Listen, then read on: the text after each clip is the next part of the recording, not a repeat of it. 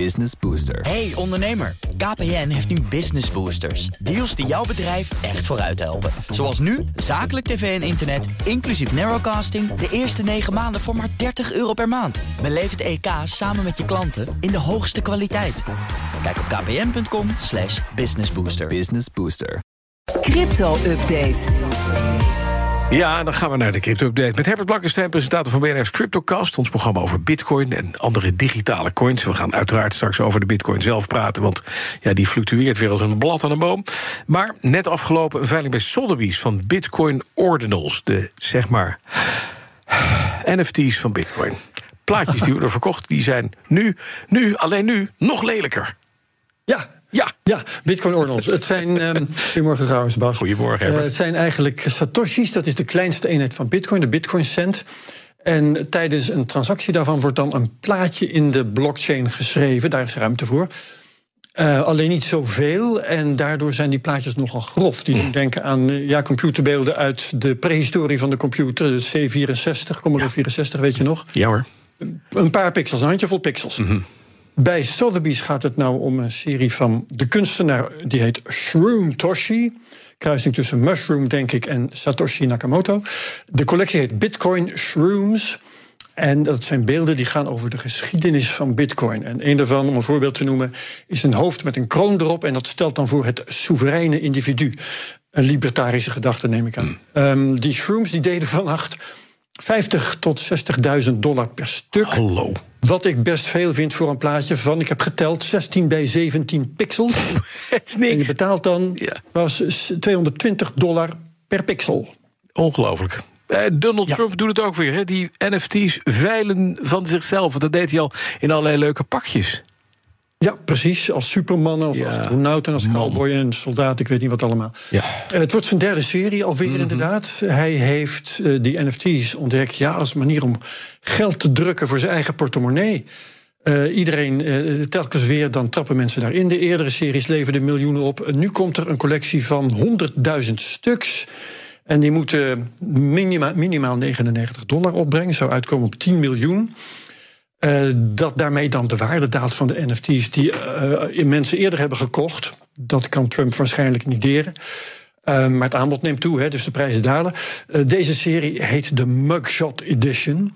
Is gebaseerd op de politiefoto die van Trump is gemaakt toen hij werd gearresteerd voor een van de strafzaken die op dit moment tegen hem. Ja, wat ik nou wel eens zou willen weten, is of er een handige advocaat zegt, die zegt, weet je wat, het auteursrecht van die foto berust bij de Amerikaanse justitiële eh, eh, afdelingen. Dat is een beetje lastig, want het is zijn kop, Weet ik maar niet. toch, nee. Volgens mij zijn ze vrij te gebruiken. Ja. Want al die mugshots van wie dan ook. Bill Gates bijvoorbeeld, is ook een hele bekende.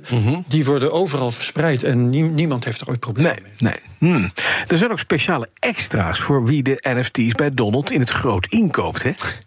Ja, want je moet er eh, 47 afnemen. Reken maar uit, eh, 100 dollar per stuk. Mhm. Ja. En dan word je uitgenodigd voor een diner met Trump. Met al die andere mensen die er 47 hebben gekocht. Eh, waarom 47? Omdat Trump de 47ste president wil worden. En eh, dan krijg je nog een extra cadeautje ook. En dat is een stukje van het pak dat hij droeg tijdens het maken van dat mugshot.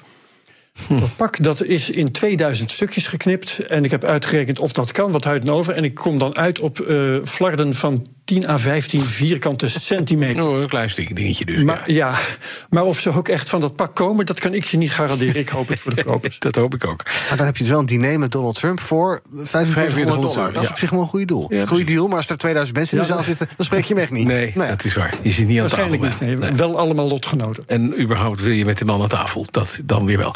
De hardware wallets van het merk Ledger, daar is wat mee aan de hand. Want dat verzamelt data, hè? Ja, hardware wallets, dat zijn USB-sticks die je cryptosleutels bewaren. Ja. En die doen dat geïsoleerd van internet. Worden natuurlijk vooral gebruikt door echte crypto-enthousiasten... die veiligheid en privacy hartstikke belangrijk vinden. En wat blijkt nou volgens een security-onderzoeker... die dingen verzamelen data eh, over de gebruikers. Wat dat zit dan ingebouwd in de app. Nee, ja, eh, ja, het is het laatste wat je verwacht... als je zo'n hardware wallet koopt, vind ik eigenlijk. Ehm, en wat voor data worden er dan verzameld? Het type wallet, de firmware die je gebruikt, welke coins je hebt, transacties. Niet te vergeten, pagina's die je bezoekt, hoe lang je bezig bent, hoeveel accounts je hebt, waar je op klikt. Al die dingen die worden opgeslagen en mogelijk gebruikt. En waarom doen ze dat? Dat is niet duidelijk, want Ledger geeft vooralsnog geen commentaar. Ehm, maar ja, een paar dingen liggen voor de hand. Hè. Bijvoorbeeld gepersonaliseerde reclame of doorverkopen aan weer andere partijen. Hm. Wat wel heel duidelijk is, dat zijn de risico's. Want bij die transacties die dan worden opgeslagen, bijvoorbeeld, horen bitcoin-adressen. Die bitcoin-adressen kun je opzoeken in de blockchain. Dan weet je hoeveel iemand heeft aan uh, bitcoin of andere coins. Die informatie die kan natuurlijk gehackt worden bij Ledger, kan ook door insiders worden gebruikt of door insiders worden doorverkocht. En het is niet voor het eerst eerder zijn bij Ledger bestanden uitgelekt met woonadressen van klanten. En als je dit soort dingen dan met elkaar kruist, dan kunnen criminelen dus gewoon langs bij de rijkste crypto-bezitters. Ja, dat is niet zo. Wat er dan gebeurt. Dat is niet zo handig als je Ledger heet en dit lekt uit, hè? Nee, en, en bij die eerdere hack werd dat ook al gezegd. Uh, dit is funest voor hun reputatie. Uh, dat werd ook nog eens een keer gezegd toen ze probeerden een dienst in de markt te zetten. Die moest helpen tegen het verlies van cryptosleutels. Alleen daarbij hadden ze zichzelf benoemd tot bewaarder van, van die cryptosleutels. En dat was ook al tegen het zere been van de crypto-hardliners. Dus ja, uh, Ledger is heel druk bezig zichzelf de das om te doen. Het is alleen nog niet helemaal gelukt. Nee, precies. Dan nog even ten slotte, vrij kort. De Amerikaanse Fiat publiceert altijd een top 10 van belastingfraudeurs. In 2023, ook in dit jaar dus. En daar zitten maar liefst vier cryptozaken in. Ja, ja, crypto hoort er echt bij. Eén zaak springt eruit. Ja. Dat is het geval van Jimmy Jong. Die wist in september 2012 50.000 bitcoins te stelen van Silk Road. Dat was die illegale online drugsmarkt. Mm De bitcoins waren toen een tientje per stuk. Dus er was een half miljoen. Silk Road lag daar helemaal niet wakker van. Die waren veel te druk met meer miljoenen verdienen. Um, maar die markt werd in 2013 gesloten door de FBI. En toen wilde justitie wel weten waar dat geld nou was. Mm. Intussen leefde meneer Jong er hartstikke goed van via witwastrucjes. Maar hij maakte een foutje, werd gepakt. En dit jaar heeft hij dan een straf gekregen van een jaar en een dag in de NOR.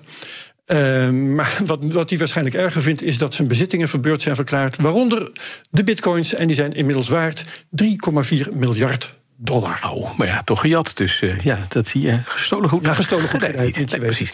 Wat zit er in de CryptoCast deze week? Mark van der Scheijs, Nederlands ondernemer, crypto-guru. Hij woont intussen in Singapore. Want hij vindt dat het in Azië gebeurt nu uh, in de mm. crypto. Um, wat willen wij weten? Is er dan mis met het klimaat in Europa en de Verenigde Staten? Hij was altijd Bitcoin-maximalist, maar kijkt nu ook naar altcoins. Welke dan en waarom? Hij heeft een succesvol miningbedrijf opgericht. Hoe ziet hij de toekomst van mining? Al die dingen willen we, willen we weten. En je kunt dus zeggen: dit is een podcast die alle kanten op gaat, net als Bitcoin zelf. Dat zijn er wel. Herbert Bakkenstein, dankjewel. Alle afleveringen van de CryptoCast te beluisteren in de BNR-app of in je favoriete podcast-app. Maar dat kan er maar één zijn, dat de BNR-app. Crypto Update wordt mede mogelijk gemaakt door Bitfavo, de crypto-exchange van Nederland.